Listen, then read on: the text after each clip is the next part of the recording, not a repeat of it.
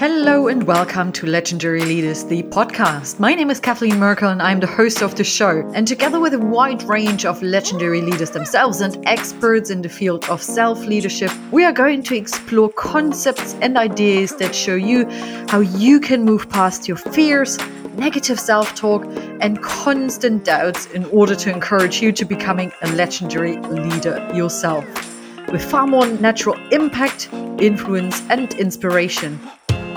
So, are you ready for it? Well, welcome once again to Legendary Leaders, the podcast.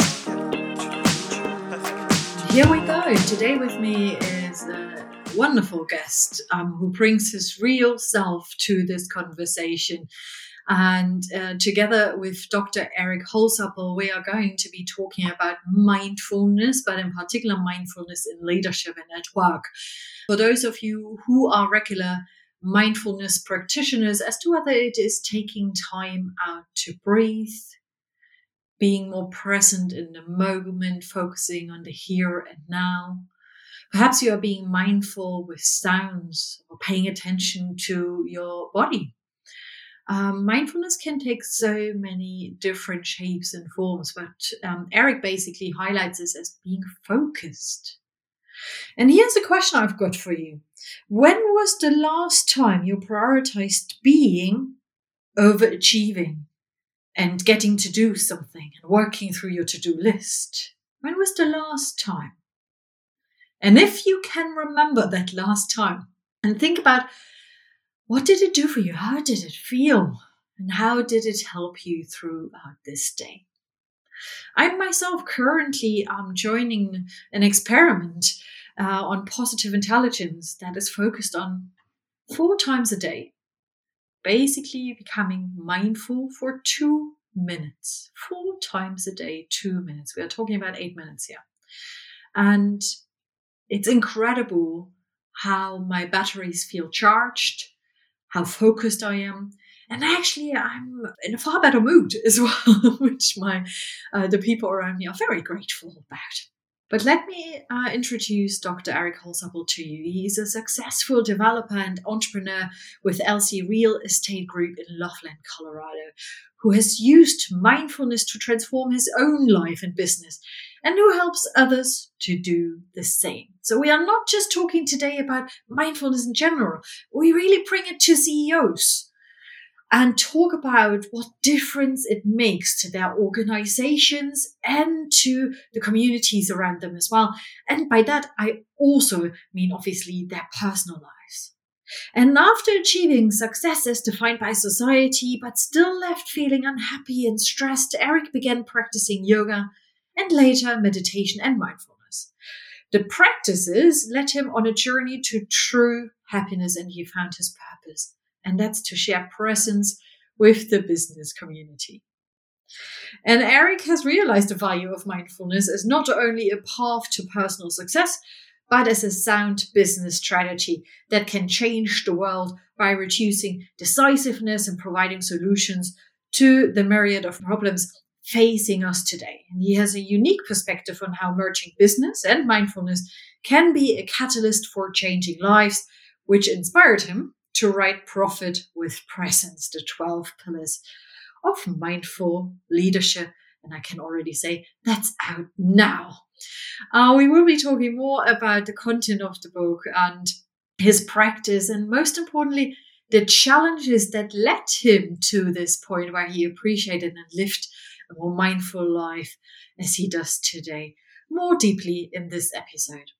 So enjoy the show and pop over and welcome together with me Dr. Eric Holsapple. Well, hello, hello, Eric. It's so great to have you. Welcome to the show. Good. Good morning, Kathleen. Thanks for having me. I was um, thinking of you actually just after New Year's. I met a friend of mine who I don't see too often because um, they live in New Zealand. And he has been in so many senior roles and currently is the CEO of uh, actually two businesses. He's in his early 60s, and we always have some thought provoking conversations, you may say. And yes, for all of you out there, once you hear the story I'm going to tell, he is still my friend, and I love him dearly. Mm-hmm. Um, but we had a conversation about how to lead businesses. And he basically gave me the core message that was, back off with all of this fluffy stuff of mindfulness and uh, diversity, equity, and inclusion. And then don't even start talking to me about working remotely and giving people the space to work in their own home or, or somewhere else outside of my office. And he's very clear with his employees to say, or people who apply, if you want all of that, then go somewhere else. This is not the place. We focus on results and get stuff done. And I thought, you know, I'm so curious about your journey through entrepreneurship and being a leader of businesses yourself and how you got to the point where you yeah. are now. So tell us a bit about your story. Well, I'd first, uh, can I make a comment about that? Yes, of course. That is just, you know, there's a thing out there in the business community that mindfulness is woo woo. You know, yeah. we sing kumbaya, we hold hands, we do all this soft stuff. And I think that is so wrong because uh, what's woo woo is the state of the world. We're so distracted. We can't pay, you know, with our smartphones and our apps and our social media and the media and our pulls and this. I mean, focus is a lost art.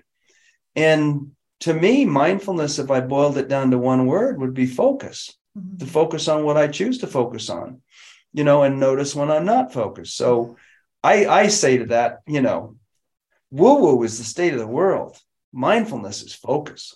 And there's nothing contrary in business to focus and mindfulness. But and and I could I'd be delighted to tell you about my story, but I couldn't resist that. no, and you know what? It's such an important point, and I'm planning to to focus on focus more with you um, because mindfulness brings business results according to you oh. and according to some of the business that actually practice it. So let's definitely talk about it. However, your story is key. Sure. So, so my story is, uh, you know, I got out of uh, with an MBA in my early 20s and went into real estate and was immediately successful was was a manager. Uh, a couple years out, I was the I was the general manager, and then shortly after that, CEO of a North American division of an Australian company. Mm-hmm. And you know, so I had the title, I had the salary, I had the perks, all the trappings or all the signs of success, and I was miserable. I was stressed. I was way overweight. I drank too much. I'm an athlete. I started smoking and I had an epiphany moment right after my 30th birthday.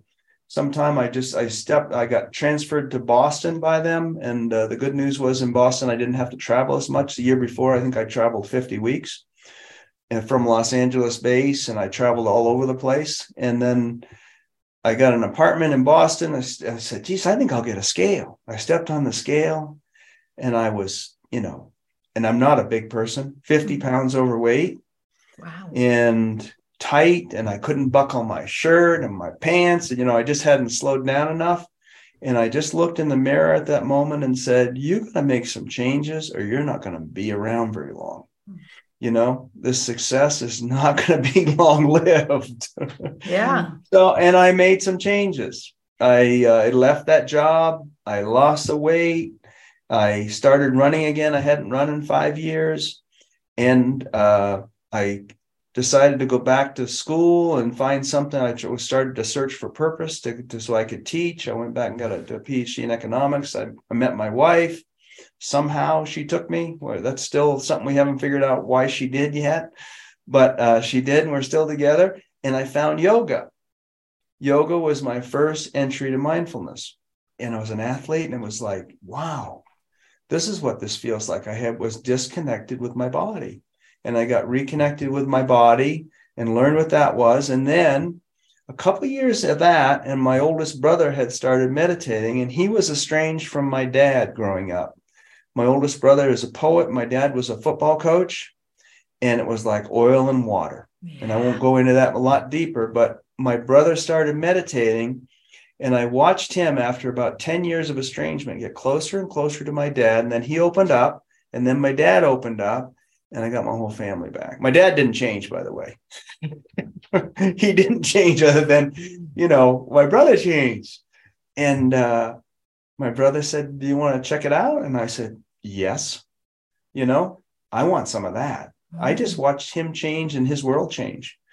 Uh, and it changed my whole family. So I, I tried that and I immediately took to it. And I was a closet meditator for years that you can do completely private with it. You don't have to, you know, say anything to anybody because our culture is still pretty skeptical about mindfulness and it's more people that don't do it than do do it. So mm-hmm. I always coached, you know, don't share before you've achieved.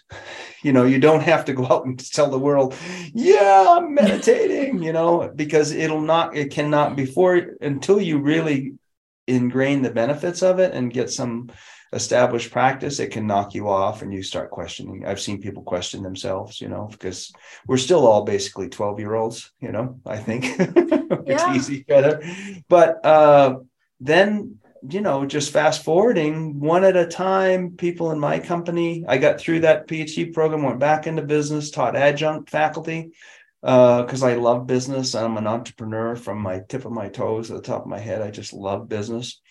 One at a time, I started having opportunities with people that I work with that started asking me questions about what I was doing. You know, and they noticed changes in me and said, you know, what is this? You know, why? What is what's going on? We started a seed group A couple of us, we'd read a book, talk about it in, at work setting. Before I knew it, the room was full. Then the company management adopted a new vision statement, which I, I helped facilitate, but I didn't come up with. Mindfully creating community transformed the whole the company. It just really changed the whole conversation. And the miracle of business mindfulness is when you get mindfulness at work, which, by the way, I believe is the great melting pot we talk about America being the melting pot of everything, but we have all races, all religions, all political parties, all together to achieve a, a, an outcome at work. So we're kind of forced to work together in that environment. And when you're mindful, it's beautiful. It's if people just really work together. And then the beautiful thing is they take it home. It improves their home life. They share it with their spouses, their kids get it it goes to the sports teams it goes to the schools every mm-hmm. place that families goes it spreads mm-hmm. i call it leverage you know uh, so it's been a beautiful journey and and mm-hmm. since i've been started living in the gap uh, a nonprofit that i started to start sharing with other professionals we were just at a workshop uh, last night in denver we had about 24 top professionals in denver doing learning mindful movement practices some call it yoga got to be careful with that word, a little woo woo, but uh, and uh, learning meditation and how to bring it into their life. It's anyway, it's been a, it's been awesome. Mm. You can tell I'm excited about it. I can, and and you know what, um, you you made me smile a lot because when looking at you, there's almost like this child in you coming out when talking yeah. about mindfulness which I, I adore. And in our first conversation, you said something about, you know, people want to be surrounded by positivity. No one feels drawn to someone who's constantly negative. Totally. And you sit there relaxed, really enjoying yourself and authentically talking about your experience there with a big smile. well, face. just think nice. about business business people. Just think about who's going to get the calls. Yeah. You know, we've been sold a bill, bill of goods in our society that we have to do all the right things and we don't get to be happy mm. until our checklist is checked off mm. You know until we have that job and we have the three houses and we have the dream vacations and we have this and we have that. And then we get to be happy. And what i have found for myself and for other successful people that are my peers is that we keep moving the goalposts. You know the house still has to be a little bigger or it's in the wrong mm-hmm. neighborhood so or it's a second house or it's you know and then i watch the billionaire space race and i have to wonder you know is that are they still just looking to accomplish get more because they don't aren't satisfied here on earth? If we get happiness first the science shows we're just reading a book in our book group uh, in our eight week program that we kicked off called the happiness advantage by sean oh, archer. Shawn Achor yeah. Aker. Sorry i don't know how to pronounce it. And um, it's an amazing book and that's what we're taking in is that you know the science shows that if you're happy first, you'll be more successful. And if you think it logically, who's going to get the calls? I want to call somebody that makes me feel bigger, that makes me makes my day, that asks me how I'm doing, not the call from the grinder that's always constantly, you know, it's not enough and it's, you know, this and that and it's always constantly irritated. That's not the call. I want to get the call from someone who's just checking, say, hey, I just thinking of you today. How you doing? How'd your wife make out in that, you know, surgery she had or whatever it is? Those are the calls and those are the people that business just happens for. It just flows with that they're just happy and they they're bigger and and business flows from that. So that's what I espouse and I and and if I'm wrong, you're still happy. And why do we want all those things? you know why do we want this stuff so we go about showing people how to how to be happy starting with gratitude starting with mindfulness starting with you know changing your outlook. And there's so much in what you just said and such a coincidence. I'm currently listening to that book. Um, oh it's great. Yeah i'm, it's, I'm my sixth time through it. Oh, I, I, really love it. I just got hooked by his TED talk or one of his TED talks, and um, yeah, he's he's very entertaining uh, too, isn't he? He is yeah. very funny. It doesn't come across in the audiobook as much as in the TED Talk. No, he's very funny. But very and, funny. And, and brilliant. Yeah, yeah, absolutely. And the, yeah. the research he has done, you know, at Harvard in particular, is uh, eye-opening and made me think about um, parenthood as well and how to make sure, you know, my kid, and you have three of them, is growing yeah. up with an inner happiness. And we we gift. offer that to him. What a what gift. A, yeah. But and that's the other thing that I see participants in my programs get is, you know, it, it's focused on professionalism, but I say how you are in one thing is how you are in everything. You bring that presence and the ability to know when you're present and not. I mean, your kids know when you're not present. Your spouse yeah. knows. You know, if you want to have a test, just ask them, "Where are you, dear?" You know, I'm as guilty as anybody. You know, you're busy, you get home, and you then, but you know what a gift uh, so many people say the biggest thing they, they've got is that they have a better connection with their kids. You know that they actually the kids actually know when they're there and and uh, they start realizing when they're there and when they're not mm. you know because that's a full-time job. Just recognizing when we're present and when we're not because we're not so much of the time. But it's a practice you can work on and become more and more present. Not perfect but noticeably present So your kids, speaking about kids, your kids yeah. are all entrepreneurs as well. Yeah, they? are amazing. They're amazing. So, so how have you been, in a positive sense, influencing them? What have you passed on to them? You know, one of the biggest things I'll flip that on you is that I listen to them. One of the biggest things I got, I guess, got we we got stuck with a few of them. You know, just getting jams, and and we had to go really go to work and what I got is how much, you know, rather than me trying to get them to do what I like all the time, me starting to like what they do. Now I had some boundaries like gaming. I'm just, I try, but I just, I'm not a gamer. My youngest is a gaming entrepreneur, runs a game development studio. But I really try to get interested in with it. And some of the best books and things that I've gotten are from them they turn me on to so many good things. And I just find if I get interested in what they're interested in, the whole world shifts. So, uh, what I've shared with them is myself, you know, one on one time with your kids. I mean, the group things is great. We took a family trip to Australia once for a month, uh, you know, 20 years ago was amazing.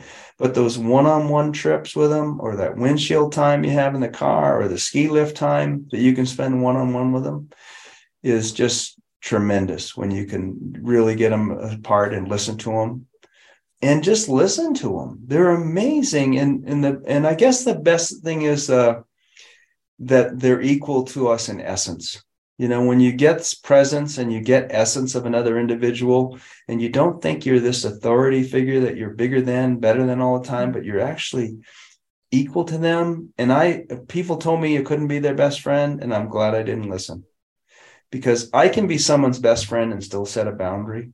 I can be somebody's best friend and still put them in timeout or take a phone away. I mean, I can be. Yeah. and I have three best friends today. I just love my daughter's a yogi. You know, she uh, saw for, after a freshman year in college, she contacted me and said, "Dad, uh, I think I want to go to yoga teacher training." And I said, "You know, if I was going to go, I'd go to Kripalu, this place in Western Mass. I've been looking at it for years. I've never done it." She went, I went to visit her. She turned me and meet this guy named Ray Chris that runs a yoga and shamanism program. I joined that and went in, and then she went in through a thousand hours and is a yoga therapist and all. And I went in anyway. That's been an amazing thing. My uh, my son Ryan is getting his PhD in psychology. He co-leads our workshops and runs a center for creative choice and runs what's called a self soul spirit model. And he he teaches me more than I want to know all the time. It's it's so funny too. It's like he's someone that struggled like in eighth grade, but they weren't asking him the right questions. When he got into psychology, he just bloomed, you know, and he coaches other people and those kind of thing. And my youngest, uh, again, is a game developer. When I launched my Living in the Gap uh, mindful leadership program, he was at semester abroad in uh, in Italy he was my first application. Oh, what? There's no bigger honor than to have, and he sent, uh, I think, three of his friends through my program. He, there's no bigger honor to have your kids say they think they might have something to learn from you. Mm. You know, there really isn't. That's the, uh, and then I hear in these programs, uh, his friends come in and say, you know, what he's done for them, you know, what he's shown them. It's just, mm-hmm. you know, that's that's the best thing in life to me and the child turns into a really proud dad with even oh, a few so proud. I'm so with proud. tears in the eyes. Oh, it's so I'm real. So it's wonderful. So proud. Yeah. I love them. They're my best friends. Gosh, you give me something to aspire to. Thank you for that. One of my, um, we have a one of the top female real estate brokers in the state in my current workshop, and she said, the first workshop, she said, I just want to have the relationship you have with your kids, and I'd be done. Oh, me too, I said. it's not perfect. We have our moments, you know, we're human, we're family, mm. and no one knows how to get you like your kids, you know. So, but it's awesome. As best friends would have as well. It's right? totally. Your best friends, at least in my case, are those who share their honest opinions with me, who hold up the mirror, who I can fight with, but then make up. So it's not perfect at all. My, my best friend, Jeff, from high school, I was in my early 30s and I was still single. And I started to date my wife. And he said to me on the phone one day, What's wrong with this one? and I had to say, Maybe me. Turned it and I just it just flipped something for me, and I, I just, you know, I was done. She was it. How but did you I, know? Well, I, I think I knew we just had a soul connection, and and she accepted me, and I accepted her, and uh, and her background was just so wholesome, and and she had such a great sense of humor, and it's we've had our struggles, you know, about uh, you know about the twenty year in or something. The kids were struggling, that made us struggle and whatnot. And then, but we both went to work on it. And our relationship today is the best it's ever been. We just celebrated 30, 31 year anniversary.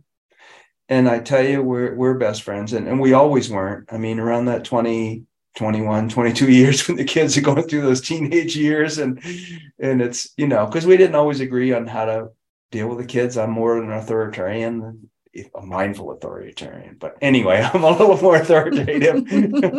I claim to be anyway. Uh, but we got through it, you know, and uh, it's it's it's awesome. And she has her own mindfulness practice. She didn't follow me. She does Course of Miracles, and her big thing was finding art.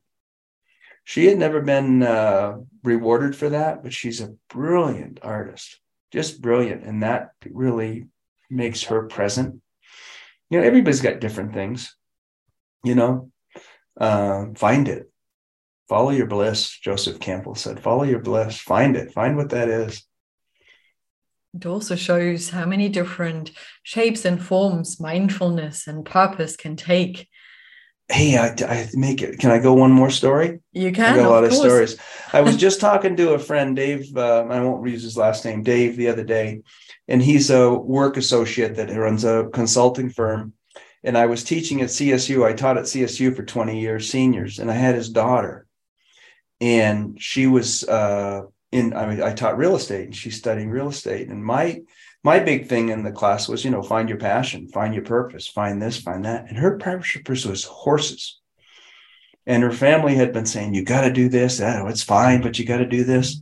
Anyway, we did all this stuff and she went and uh, she was doing real estate on the side. And anyway, she went into horses. She's now got 12 horses, owns her own ranch, and is buying real estate on the side. she followed her passion. Yes. And her dad just the other day said, "Thank you so much." He said, "I, I, you know that that made all the difference, and she's doing great." And when you do that, and you step in this space of following your passion, feeling more content about it, the, the business success or the entrepreneurial success will come but if you force it and you feel like I'm not quite fitting in there and it's not real fun, and I have to literally force myself to get up in the morning and to go to work, it already takes the positive energy out of it, doesn't it? I say, you know, whenever you're struggling for motivation, look to purpose. For or if there's somebody working with you or for you or that are struggling, you always look, you know, are you aligned with your purpose? Have you ever even considered what your purpose is? You know, most of us have just been living culture's purpose, make things and consume things. and that's not much of a purpose. Profit's not a purpose. You know, it's an outcome of a of of doing something meaningful. You know, it's an outcome of that something that somebody appreciates that you do, but it's not a purpose. Money's not a purpose. You know, you have to if you find that, then getting up in the morning and rolling out of bed is not an issue anymore. You know, I say leadership comes from purpose. You know, you find people, you know, if you look like something like Mothers Against Drunk Driving, there's people in there doing things that never they dreamed they'd be stepping into a leadership role because they found purpose you know and that's just a one example but mm-hmm. if you find your purpose leadership ceases to be an issue mm-hmm. i don't think leaders are just leaders in any situation just put me in coach i'll lead yeah. you know it's when you find something that really strikes your soul and you're going to step out and you're going to take the next action, regardless of the interference, regardless of the outcome, because you're driven. And that's how we find energy too. You know, our energy is when we get in alignment, like what you were describing is, you know, out of alignment. Our energy is not allowed to release because we don't really believe in what we're doing. We're not uh, aligned with it. I'm pausing because you make me reflect um, there, there, are a few things you said throughout this entire interview so far that um, made me ask myself, how come we are talking here today? What led you to this state where I'm thinking about certain bits and bobs in business and personal life and purpose? And I've just returned from a retreat on a farm with horses, by the way, and um, where we spend a lot of time connecting and talking, but also just being. And I did horse meditation and yoga. Oh, awesome. And, and it was awesome. But I went there with uh, this is what I want to get out of it, and this is what I want to get out of it, and that would be nice, yada yada yada. And then a side note, but if I don't manage to get all of it done, fine. I left and I felt really at ease, and I thought, so what did I leave with? Mm-hmm. because I haven't really dealt with all of these tangible things. Mm-hmm. And actually, I left with two things. Um, a friend of mine shared a message with me yesterday, uh, a voice message through WhatsApp, and she said, You sound really calm and relaxed and really chilled out. So there's this inner calm that came back instead mm-hmm. of the hassling. And the second piece was purpose, because I realized once more connections or building communities and bringing people from vast backgrounds together in order to learn and grow is one of my key purposes. Awesome. And I've had it there. And sometimes, for me, I have to literally remove myself and be in order to get back in touch with this again. Oh, and. I tend to overcomplicate things. And I'm pretty sure there are a few listeners out there who may do that as well. And I think you have to get out of your brain a little bit, out of your thoughts to do that, because mm-hmm. our thoughts are made up of culture's inputs, family inputs, school inputs, media inputs, all those kind of things. And it sometimes we just end up regurgitating out. We have some 6,000 thoughts a day, 90% of them are repetitive. And they're, I, when I start look, I mean, that's one of the beauties of meditation and, and some of that being is you start observing, have a separation of those thoughts. You can just observe them and go, Ooh, just take a pitch. You know, that's not a, I don't like that thought. And then you can get in touch with a deeper being of, of what your true purpose is. But most of us, I, I know I uh, I taught at university for 20 years, and seniors would always come in and why are you here? Oh, mom and dad said, you know, engineering or business, and they'd pay for it. I said, well, what's the next step? Pay a little of attention because it might be time to tell mom and dad to sit down, you know, and let you take a pause before you buy the house, get the marriage, have the kid, and wake up and you're 50. wondering why you're, you know, on a treadmill. Yeah. So give a little thought to purpose and what you want. You know, they can take it before you take the next step because it's not, you know, you get, we get locked into these things with kids and it's, you know, it's 20, 30 years before it, the spell is broken and we can go, ah, it's time I can, like for my wife, she started painting at 50, you know, changed her life. Mm, Beautiful. That. Yeah. And you know what? The parents in this case may actually learn something from it or even feel triggered to think about their own purpose. Um, those conversations can be so meaningful for all. Well, there's parties. there's nothing more powerful than having a parent that has purpose, even if they're not around all the time. You know, it's better that they're they're following their soul and having a purpose to make a difference than that than having them shepherd you around every I mean, you can still connect, you know, if you have to travel a little bit or whatever for your purpose. Yeah, it's it's a real gift to your kids to find your purpose.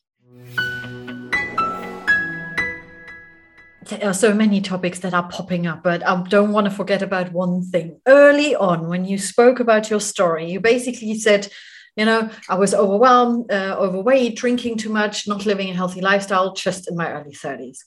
And then I changed everything.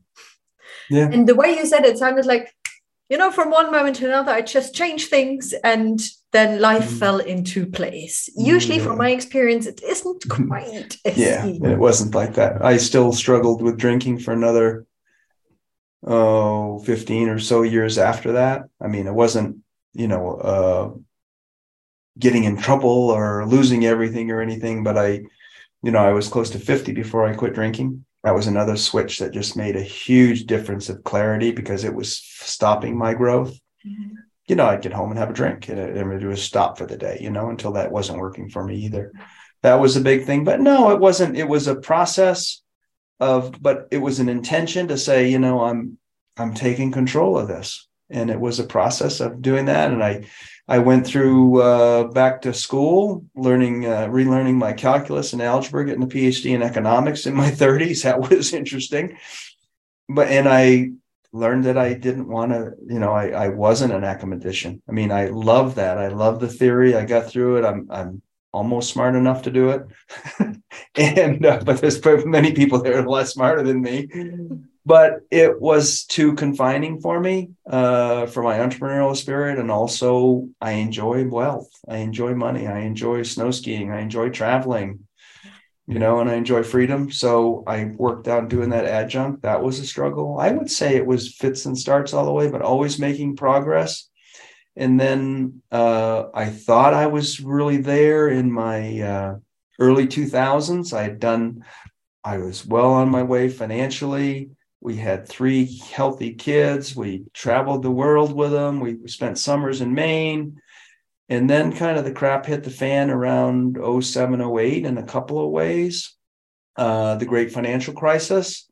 And also my oldest boy and my youngest boy both struggled with different things. I won't go into the details of that, but it really sent me into I learned that I couldn't change them. Like my wife and I went into marriage counseling. I couldn't change her and I went to work on myself. I, I went, I took my mindfulness deeper and I just started saying, you know, I'm going to work on myself. And when I changed, my view of them changed. I also gave them space and they changed. They mm-hmm. all blossomed. They came, they did their own stuff, you know, and it wasn't, uh, it, it just was wonderful, but it took years. It was a struggle, but it was our commitment. My wife did her own stuff. I did my own stuff. And that was another like phase of it. And uh, I've had another, you know, phase of it uh, four or five years ago. Even I started writing poetry at 60. You know, took another deep dive and just started this uh, living in the gap. Is another whole phase of it, which is just giving of myself. So it hasn't been that. Mm. I have found, you know, I've heard of instant enlightenment. My journey's been being dragged along by the bumper of a car, you know. oh.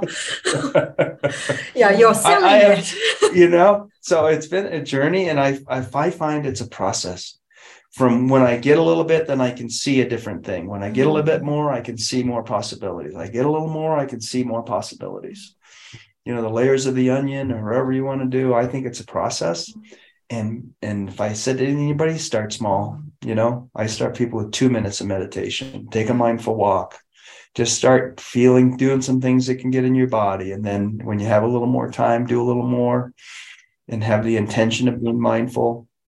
People start too much a lot of times. You know they say i'm going to do this and they do 20 minutes and you know it's try to do an hour and you know a month later they say i can't do that. I can't meditate. It's too you know but if you if you go just a little bit your as your mind calms down you want more and you do a little more plus you work more time in as you're more focused you can have more time because your work your work day can shrink you get more done in less time you're not as distracted with all the apps oh you know we have a meeting we do a little centering the phones are out the computers are out as much as we can. We're not perfect either, but as much as we can, it's pretty focused. So definitely a process. Not I'm sorry if I made it sound like that. There was a snap moment for me. I mean, it it it was it was like I just hit it finally because I'd been like four or five years of growing in my career, and then I just remember looking in the mirror and going, "You're not going to be here." Mm-hmm. you know you got to do something so that was a big moment but it was still a process from there yeah i mean my, my husband and i found ourselves in a similar-ish situation in december november where we both expressed our discontent with ourselves mm-hmm. i.e standing on the scale and thinking like how did I get here? right? Constant exhaustion because of the hassling, hassling, hassling, and, yeah. and kind of losing this touch with yourself and then with each other to a certain mm-hmm. extent mm-hmm. as well. And uh, drinking plays a role as well. We are not like, well, he's a big drinker, he's Irish, but and I'm German, so it's in our culture as well. But we do enjoy having a glass of wine. Sure. And then when we drink a glass of wine, oh, well, we might have as well the bottle, right? Mm-hmm and it it does fog your brain and your thoughts mm-hmm. and so on. So to cut a long story short, we made very clear intentions and had nothing to do with the new year. It was coincidental, really. Clear intentions, how we want to improve as individuals and therefore as couple and parents as well. And really step back into that space of mindfulness. Uh, but as you said, indeed, with small steps, yeah. And he often comes to me and says, Oh, I found this new meditation and that. And do you want to try this? And I deliberately say to him, at some point, 100%, I'm curious to hear about it. I need to stick to those small steps because I want to make it sustainable. Yeah. And then once you feel settled, so the one point I want to make on top of what you said is be mindful about your mindfulness. So once you have done a week of those two minutes daily meditations, for example, for others, breath work works really well, whatever it is, see how your body reacts to it. What are the sensations you're noticing? Mm-hmm. How productive do you feel? How clear in your mind do you feel? And how much of the day do you actually smile and feel pretty pretty good about yourself? Mm-hmm. And and celebrate that. A lot of people ask me, like in our program, you know, how come you don't have a specific diet and that kind of stuff in our program? And I said, because number one is there's thousands of them and there's no way we'd come up with a diet anymore. I mean we have thanksgiving at our house. My wife is making four different things for different people that can eat different things.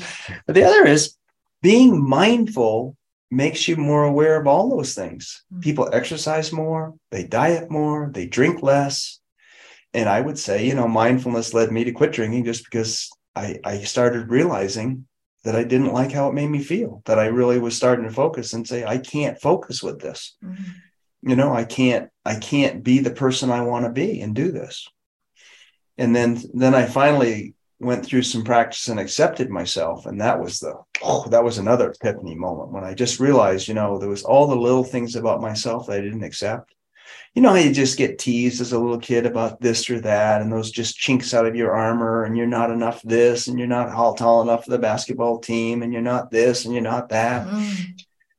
And uh, I just went through this ex- this process of just finally accepting myself, and that was when I oh, drinking was gone. Wow. I just said I can quit now, you know, because I accept myself, and then being comfortable in your own skin is just a game changer. That's when you can, that's when leadership starts, I think. When you can, that's when you can really say no to things and yes to things, yeah. you know, really and really mean them both. Uh, that's that's a journey really worthwhile. It, it starts with a little mindfulness, and that that's a ways down the road. I think you know after you've been mindful for a little while. Mm.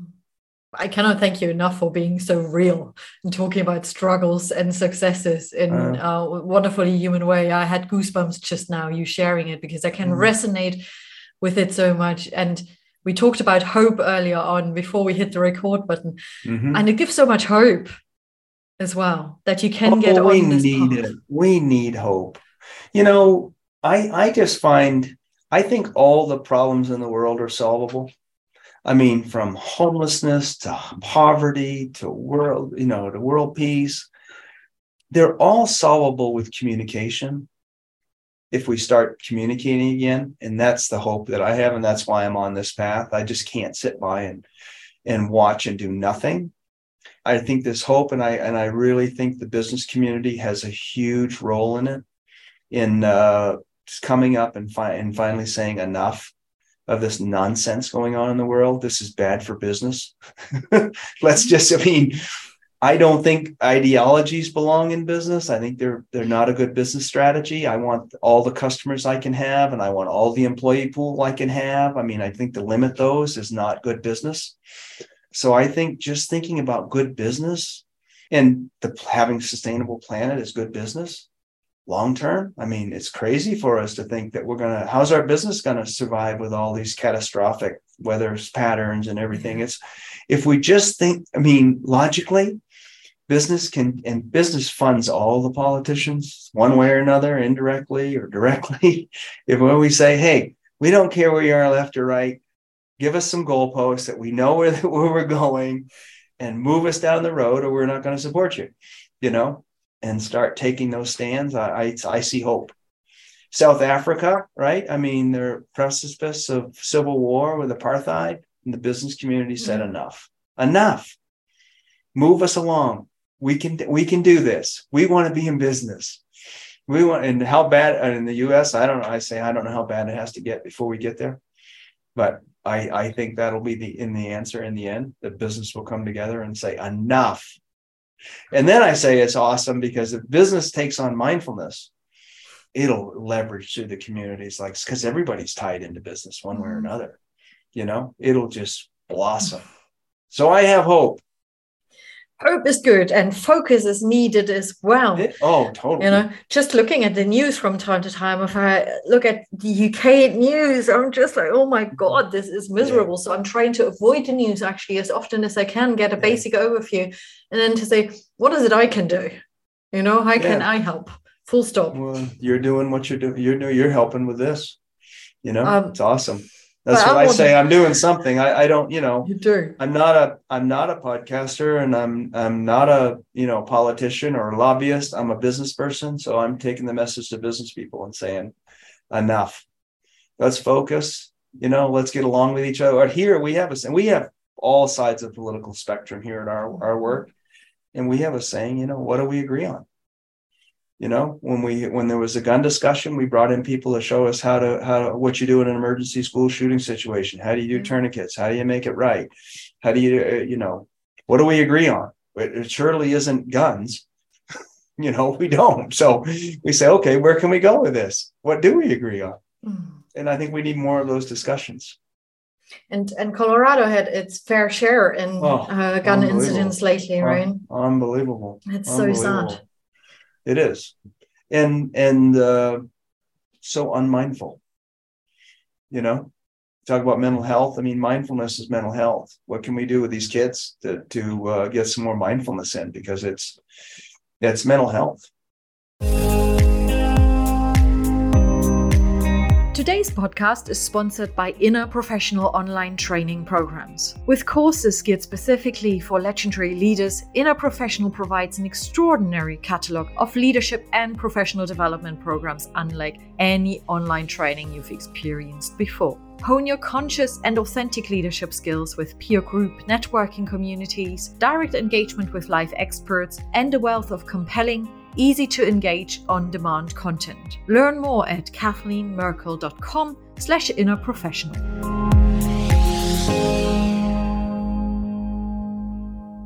in your background, speaking about mindfulness and how to bring it in mm-hmm. to these kids and to organizations, in your background, it says living in the gap. Yeah. Um, so tell us, I know you have shared the story so often, but you haven't shared it with my audience here. So what does living in the gap stand for? Well, as I said earlier, we have some 6,000 thoughts a day. And I find that uh, peace, joy, and happiness happening in the gaps of those thoughts. You know, when you see a dramatic sunrise or sunset or a view and you go, oh, the mind is slowing down. Mm. That's where that joy comes from, or that big laugh. The mind is slowing down. And we need to find ways to slow the mind down and create little more gaps in there both the thoughts and in our inner dialogue, which is constantly talking to us, you know, about that we're not enough or what else we should be doing or what we shouldn't be doing. We find those little gaps. So living in the gap is finding those little gaps of joy and happiness because stress and anxiety live in the thoughts. And we start realizing that and realizing when we're in thought and realizing when we're present. And the, and the brain still goes on. It's not going to stop it, but you don't we don't have to be living it all the time. We can we can take some pitches you know in a baseball terminology. We can we can let some pitches go by. Because i don't if i for one if i if i fostered every thought i had it would not be a good thing. You know i have some very unholy unwholesome thoughts. And they're not even mine. You know they're just in there. They go but I can now look and go, that's a good one. I think I'll, I think I'd like to foster that one a little bit and live in those little moments. And it's living in, in presence, living in peace and joy, not all the time, you know, but noticeably having a, a refuge that I can go to and some tools that when I am really stressed and have a lot of stuff going on, that I can combat it and realize, hey, I'm in my head. You need to take a walk just go. Just set your phone down, walk around the building, re- reset.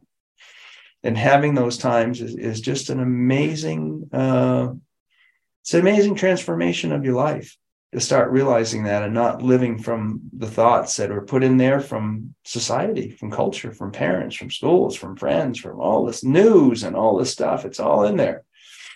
But I can come from a soul, I can come from a different place.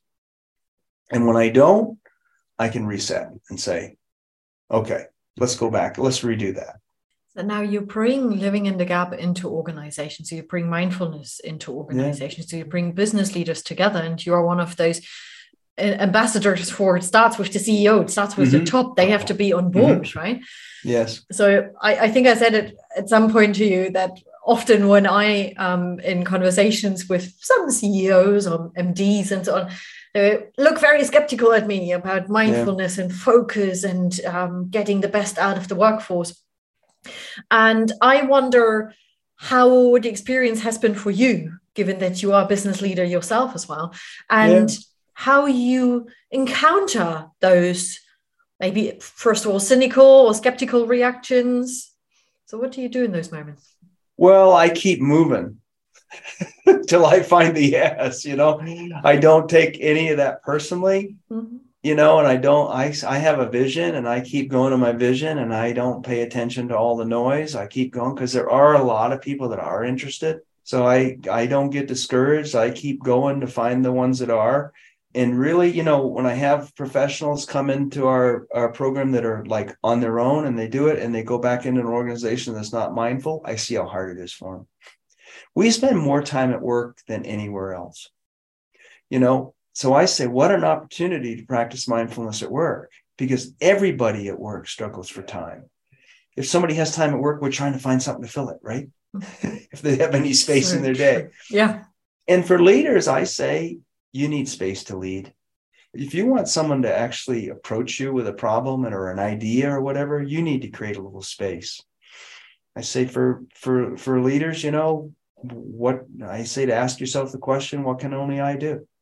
And offload everything else. I mean, hiring and firing the exec team, coming out and come up with a strategy, running the board meetings, those kind of what, you know, and otherwise, I need to create space because if I, and I had this, I know this because this is who I was so busy, so humped over on the computer and, blah, blah, you know, no, no, I can't do no, brother, you know, mm-hmm. not accessible. So who's going to come to you and say, hey, you know what? I think we have a problem in division B that could really hurt us. Or, hey, I got a great idea how we could take something to the next level. Or importantly, I really got a problem at home. It's going to really impact me. You got a minute? I didn't used to have a minute. Today I have a minute to listen to that person. And when that person has a problem at home, they're not all the way in at work. They're not totally at work. Hmm. There isn't this. Se- I mean, we think there's this great separation. Hmm. There isn't. You bring you bring home life, and you can have the greatest job on the planet. If your family's a mess, you're a mess. You know, there's no way you, you can put up the shields and whatnot, but you're not all the way there. Yeah. You're distracted. You want happy employees that believe that you care about them, that know you care about them, that you got their back. And when they feel that, they got your back. That's that's what I think. So it's worth the time. It's worth the exploration. And I don't expect everybody on on the board, but I don't think you need everybody. I think if we can get it over 50%, you know, that we can really move the needle on it and then there'll be some success stories and some research and all those kind of things and it'll tip but i, I also don't i got over thinking that everyone's going to meditate i mean we we you know they don't all need to i wish they all would but they don't all need to and they're not all going to but if you can get like a majority of doing it and then you set some mindfulness in your vision statement and get going it makes a huge difference everybody acts different everybody acts more civil everybody, you know, is more responsible, is what I've found. And, and they're more efficient. They're more efficient. They do more in less time. I'm sorry, I cut you uh, off. No, you kind of played into the question. We you touched upon focus a few times now. So mindfulness slash focus, how does that contribute to the results? It is the results. I mean, it makes first of all, it lets you and, and the other thing is it's ironic is in mindfulness, we say don't focus on the results, right? Mm-hmm. And it's like when we're meditating, we train ourselves when we have a thought to let it go and come back to the breath or come back to your mantra or whatever it is. The same thing, results will come up. And I say, let them go, but have a set time. I just had a session with someone yesterday, I said, and they were in this thing of these results. And I said, well, what if you had once a week where you sat down and you reviewed the results and you made different changes. And then the rest of the time, you were just present with your team you were just there with them seeing what they needed all those kind of things. Because we can't be in the result and present with somebody at the same time right? It, we just can't be. We we can multitask but not consciously. We can't consciously focus on everything. So if i want to consciously focus on something i have to let the result go. But it isn't that i don't care about the results.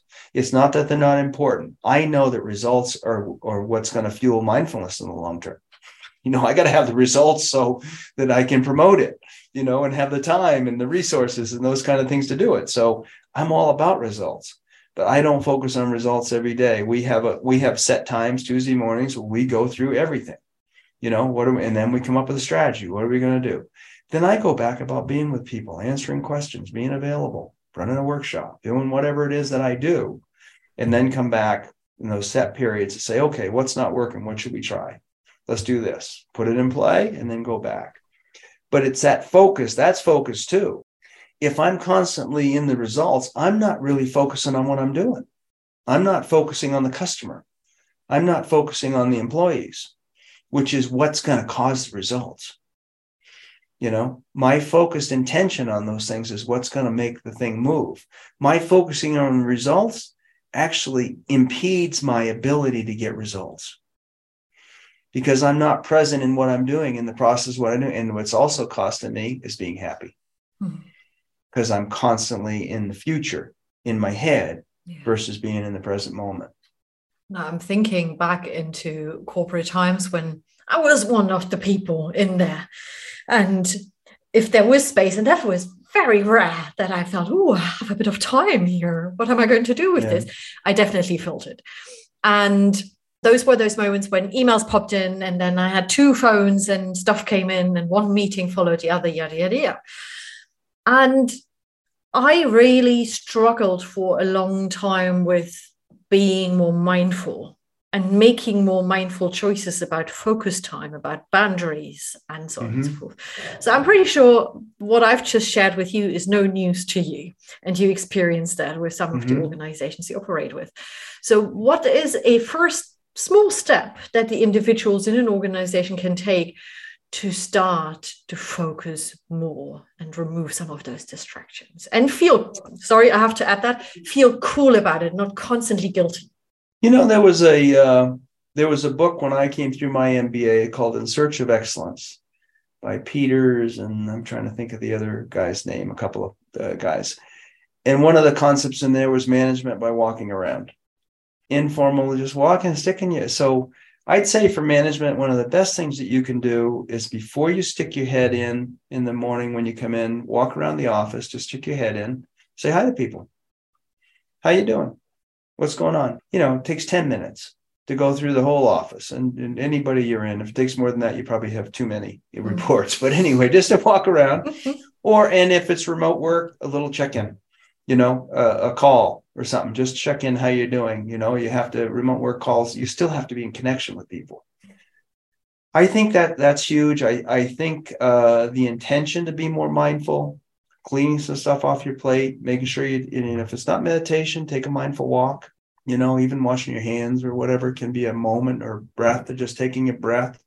Start with small things. And for management, I think definitely start cleaning some stuff off your plate that you have a little space, you know, will help because we're so jammed in. Is it really that efficient? Am I really getting that much done? And I say, you know, if for business people, I say always I want to work on having everybody working. So if I'm working on my thing, I can't be helping them so they're all working. So I have to take a step back and make sure everybody has what they need before I dive into my emails and mm-hmm. my stuff. And the other thing I'd say to you, try to stop taking it home. Have some boundaries around that. That when you're home, you're home so that you're not always bringing home to work. If you're not spending the time focusing at home when you're home, you end up being more distracted at work. You end up constantly being dragged into things that you didn't take care of, that you didn't notice, that, that came up. So you have it, you're more distracted. So I'd say when you're at home, try to be home. Put the phone up, put the emails up, try to really focus on it. If you have to go on for a little bit after the kids go to bed or whatever, great. You know, if you have to do it, but try to be home. So then when you're at work, you can focus at it, that you've taken care of home even just half an hour of real present playtime with their kids gives them more focus, more creativity as well. Um, or going oh, to the gym or just for coffee, whatever it is, but feed your yeah, your home vibe, whatever belongs to it. All the kids really want is your attention. Mm that mean the toys and the trips and all that stuff you may think that you're getting is really nice but if it's if it's at the if it's at the expense of your ability to pay attention to them and spend real time with them mm-hmm. you're kidding yourself. Kidding that's no pun intended. You're kidding yourself. But they really want your attention. That's what kids want. That's what spouses want. That's what we all want yeah. is somebody's real attention we run an exercise in our workshops called deep listening it's such a gift mm-hmm just how you really listen to somebody and not listening to what you're going to say all the time, but really listen to somebody and recreating them. Paying attention to somebody is the greatest gift you can give them. And it takes a little space to do that. We end up being so distracted everywhere. So I'd say when you're home, be home. When you're at work, be at work. When you're at community service, be at community service. You know, don't we're trying back and forth and we just don't do a good job with any of it. Focus. I, I just want to add that the key is here again that, and that's meant for the listeners, that you give yourself this attention too, because you need it as well. And mindfulness oh, plays man. a huge role in that. You're you're first. I say, you know, that's my I I I'll just I play a game called baseball. You're familiar with baseball? Well, yeah. I, have heard of it. I've seen even a game. That's it. So this bases. And anyway, I say home plate to me when I get up is my personal work. I get my mindset set because I don't know what's going to come at me that day. Pitcher's mound is a pitch, you know, it could be a tsunami, could be a coronavirus pandemic, a fire, could be a great opportunity. I don't know what that pitch is, but I get my mindset. First base is my family. I make sure my family's, if I go to work before my family's taken care of, I get thrown out at first base. I then second base is, is work. My family's taken care of. I can focus 100%. Third base is community service, saving the world, but not unless my work's taken care of and my family's taken care of. I can't save anything. You know, if I lose my job and can't pay my bills, my checks are bouncing, I'm not any good to any organization. So I have a priority system like that. And I just say if you can do the whole whole thing, it's a home run. And I think if you prioritize right and focus, you can do everything. You know, you really can. But not everything at once. I know we are coming slowly but surely to the end of this episode. There's a highlight, a highlight we need to talk about because congratulations, sure. you wrote a book. Yeah. Here it is, the hardcover. Profit with Presence. Yeah, coming out March uh, 7th is the launch. And it's the, you know, it's the content of our mindful leadership program, primarily 12 pillars of mindful leadership some of the state of the art work on consciousness that the scientists and academicians are, are coming on board with what the uh, the ancient yogis have been telling us for thousands of years. There, there's there's really an exciting merging of science and spirituality. I mean, it's not. I'm not saying there's total agreement yet, but it's kind of funny. Like consciousness as being the primary thing in the universe to me, we don't really understand. so we've avoided it for years, but they're yeah. now really paying attention to it. And I think it it gives business leaders uh, permission to say, you know, it's time. It's time to pay attention to this, and and uh, so it's a, it's a book of uh, of hope. It's a book of practices, and it's a book you can start really small. I the first of it's the 12 uh, the concept, conceptual framework and then 12 pillars of mindful leadership and then i say what's a mindful ceo and how what's a mindful corporation? How do you start if you want to put this into your to your business how do you do it? So how would you define a mindful ceo how would you put it into a business? And then the end of it's uh, towards a new cultural worldview which i see as hopeful and business is at the center of it. Business is at the center of transforming the world i believe yeah. So if you became very curious now and you say, I want to know more about what we uh, started to discuss, and um, 100% get it, we will post the Amazon link, obviously, as well with the show notes and get a copy and, um, yeah, contribute to this greater impact to the world. However, we are not done yet. We are not done yet. Let's talk a little bit more about the book and the content. And we touched upon quite a few of uh-huh. those topics yeah. already. But the first thing I saw when I stalked you, I, I researched what you are doing and how you are doing it, were indeed those 12 pillars. And they are open and out there on your website, livinginthegap.org. And I've never seen so many pillars or statements, and they truly resonated with me. But I also left so many questions and questions in terms of how can we all get there? Because that sounds amazing so we talked about being present and practice um, mindfulness we touched upon purpose in life uh-huh. intention to a certain extent but we we also started to talk about detach yourself from results so yeah. principle number five is show up take action and detach from results. Now, you are a person who has delivered up on quite a few results. You also yeah. were quite honest uh, um, before to say, I like things as well and to spend time in different places. I, um, I, know you have a few houses, you know, yes, you play golf and enjoy yourself. I do. Um, so, so how would you even approach this principle? What does that truly mean? Well, show up is to me is is having a morning routine that sets myself in the right mindset so that I can show up not just my body, but I show up with presence. And when I show up with presence, I show up in a particularly influential, powerful way. I mean, indefig- I can't pronounce indefatigable. You know, when I show up with presence, I'm just very, very persuasive and very, you know, very there and very connected. And I think we're in a body to take action. I mean, that's why the good Lord gave us a body and a breath. If we're not taking action, there's some reason for it.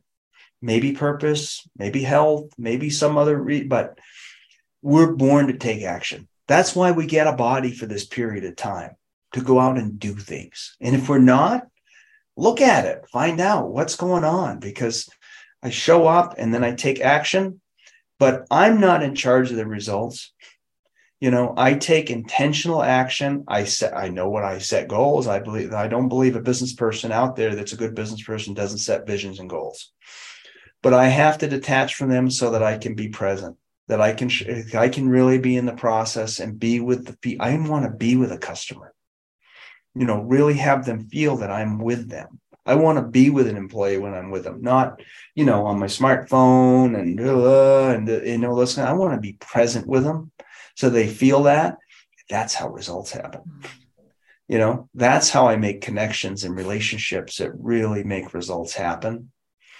And i let those go. I mean obviously i check in and if i'm not getting the results i'm going to change some things you know? Because results anybody that says to a, a, ceo you know just go do mindfulness. Ah don't worry about it. You know they're going to be a ceo for about an hour. We have to deliver. We do but the way to deliver, I mean, if you're out playing golf, the way to play golf is not all the time saying, you know, I'm going to shoot 68. I'm going to shoot. It's it's you know no. I'm present to the shot. I'm I'm aware of the wind. I see the conditions. I'm I'm present. Boom, and it adds up at the end to hopefully a good score. It's not to they're not going out thinking every shot is going to you know what their final score is going to be and, and where they're going to go on tour when they're done. If they do, they won't be there long. They have to be present to what they're doing. Hunting, eh, whatever it is, it's it's being present and doing it. And that's being in the zone. Being in the zone is being in touch with my body and the outside world at the same time, having an inner and outer experience at the same time. And you can be in the zone at work. Mm-hmm. It's amazing. Yeah. And what do we spend more time? You know, eight, ten hours a day, five, six days a week. I mean, if we think we're just going to be mindful early in the morning and late at night, I mean, I think you're kidding yourself. I'm I'm tired when I get home.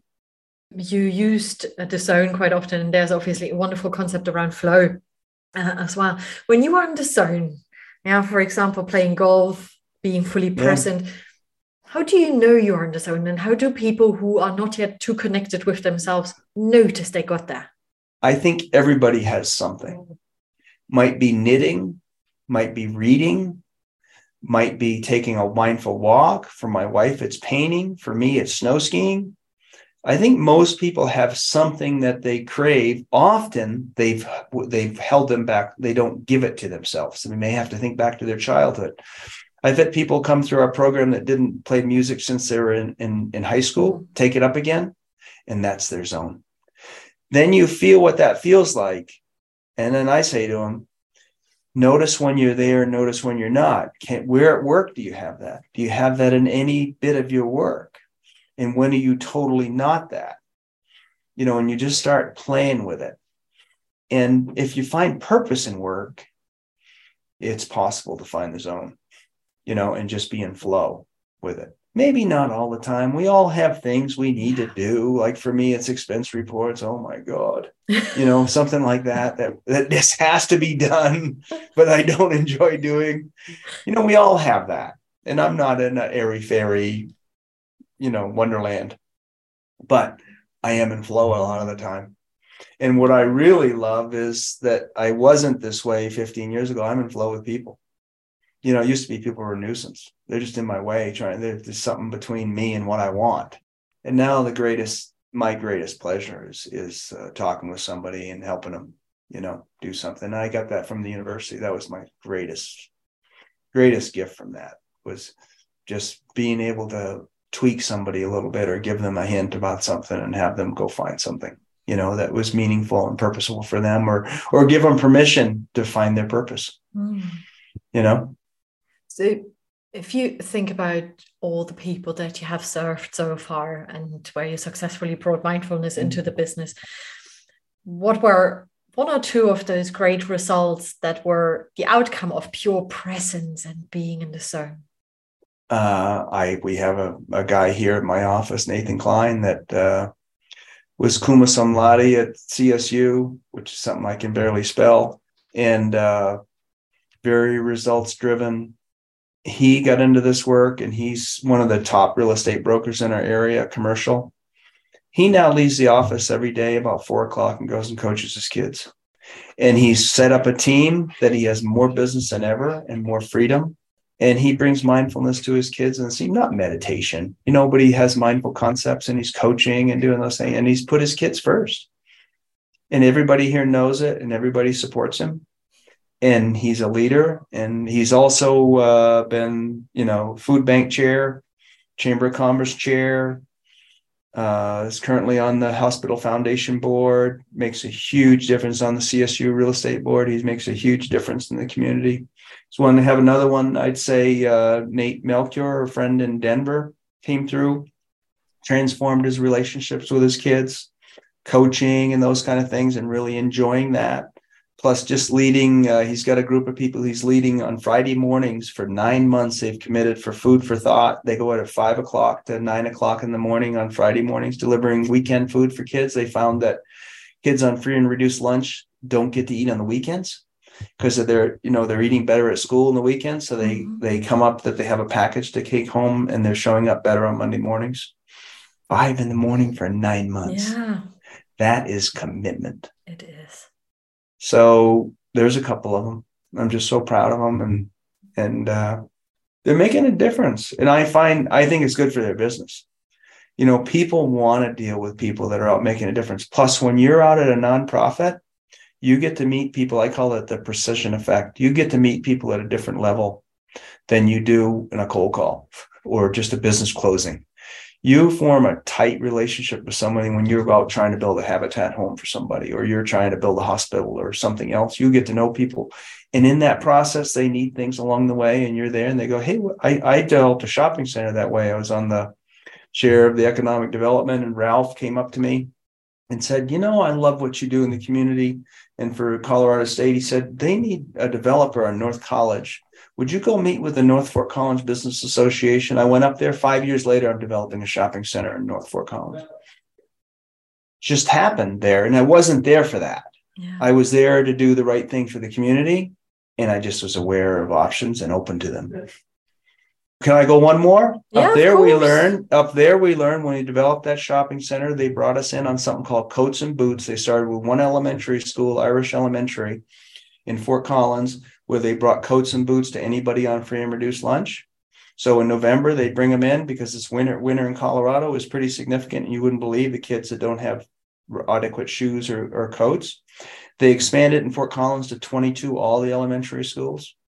They have a partner up there, Jax, that uh, helps provide the coats and they raise money in the community and they deliver them. We brought that to Loveland. We're now up to, I think, 13 schools in Loveland that uh, LC Real Estate Group does. Shields in uh, Loveland does that and our whole company lights up. Our whole back room, which is a conference room, is stuffed for three months in the fall with coats and boots. And everybody here is running out to the element. Now that COVID's over, running back out to the elementary schools. For a while, we just had to drop them, but now we get to go out and see the kids. Mm. Open up coats and boots and just see the smiles on their face that that uh, and the parents. It's amazing, wow. and that is it's not con. That's how capitalism works for me that's how it can work for everybody not just a you know not just the elite if you participate and serve and give back what you can you feel better it puts you in a mind of gratitude you're happier and you're making a difference and you're giving people other people a chance to do the same so there's my soapbox Oh, no, love it. Uh, absolutely love it. And one of my key mentors in my life always said, don't worry about how much money you earn and get caught up about uh, thinking about taxes. Think about how much of that can you give back to actually have a really positive impact. And yeah. you just highlighted it with so many wonderful um, uh, stories. Well, and you talk I would say that's flow too. I mean i get out in the community without making cold calls. I get out to meet other leaders that are doing things yeah. and meet people without going hi i'm eric. How do you like me so far? Mm-hmm. you know i can actually go out and meet people and make deep connections? Gosh it's so much it's such a great uh, i hate to call it a strategy but it's such a great process yeah. uh, of doing it and it uh, is rewarding. So gonna um, get your book for my husband. He's property developer and building connections. oh he is. Oh he'll building, love the he'll love the stories in here it's a very it's, uh, introverted uh, one. So building those avail- connections. Available for pre-sale for pre-sale on Amazon. Tell him he can get a copy today. awesome. I I shall look into that right away, and we'll right. send you a picture with the copy in my hand. Commitment. Thank you very much. I just want to highlight that you just talked about a few additional principles there. So being grateful, give gen- uh, generously, and serve others. Right let life flow through you. I'm loving that. That's oh, one of yeah. my favorites. Um, it does. It does eventually. By the way, all of us eventually, but we can do it quicker. you know, we can let these events, no, not take, not just be stuck in us. So we can let them go through and just, you know, be happy. And just be happy. Not all the time, but as a as a default state, it's a pretty good place to be. Absolutely. Thank you so, so much. I have a little task for the listeners, and that is the following pop over to um, Eric's website, livinginthegap.org, and have a look at the 12 principles yourself and let them sink in. Just see, you know, which ones resonate with you and which ones you would like to understand better. And see how you reacted emotionally, somatically, whatever it is. And then write down the one that truly resonated with you. Perhaps as I had it before, that gives you goosebumps, you know, and gives you a bit of a positive shiver. You feel excited about. And then think about how can you uh, bring that more into your life? What are those small steps that you can take awesome. to live into it? And let us know. We will publish my contact details as mm. well as Eric's, obviously. So do share it with us and build a commitment here. And we are curious and want to know, obviously, what you think about them. And last but not least, Eric, let people know where else they can find you. Is there any other link we should share? No, it's really livinginthegap.org. Everything we have for our workshops and uh, contact, you can reach out there. Anything that we're doing, there's also free resources, book lists, uh, meditation. There's actually a free 21 day mindfulness exploration, just 10 minutes a day, Send your email box if you want, uh, just to get started with it. Start small and be consistent, is what I'd say. I have something for you. I love your energy. I really do. It just pours out. It's just so, so great. You have awesome energy. So thank you for sharing that with me. Thank you. And I'm blushing right now. Yeah. So thank you so, so much. Thank you for being an awesome guest here on the show, for taking the time to speak to us.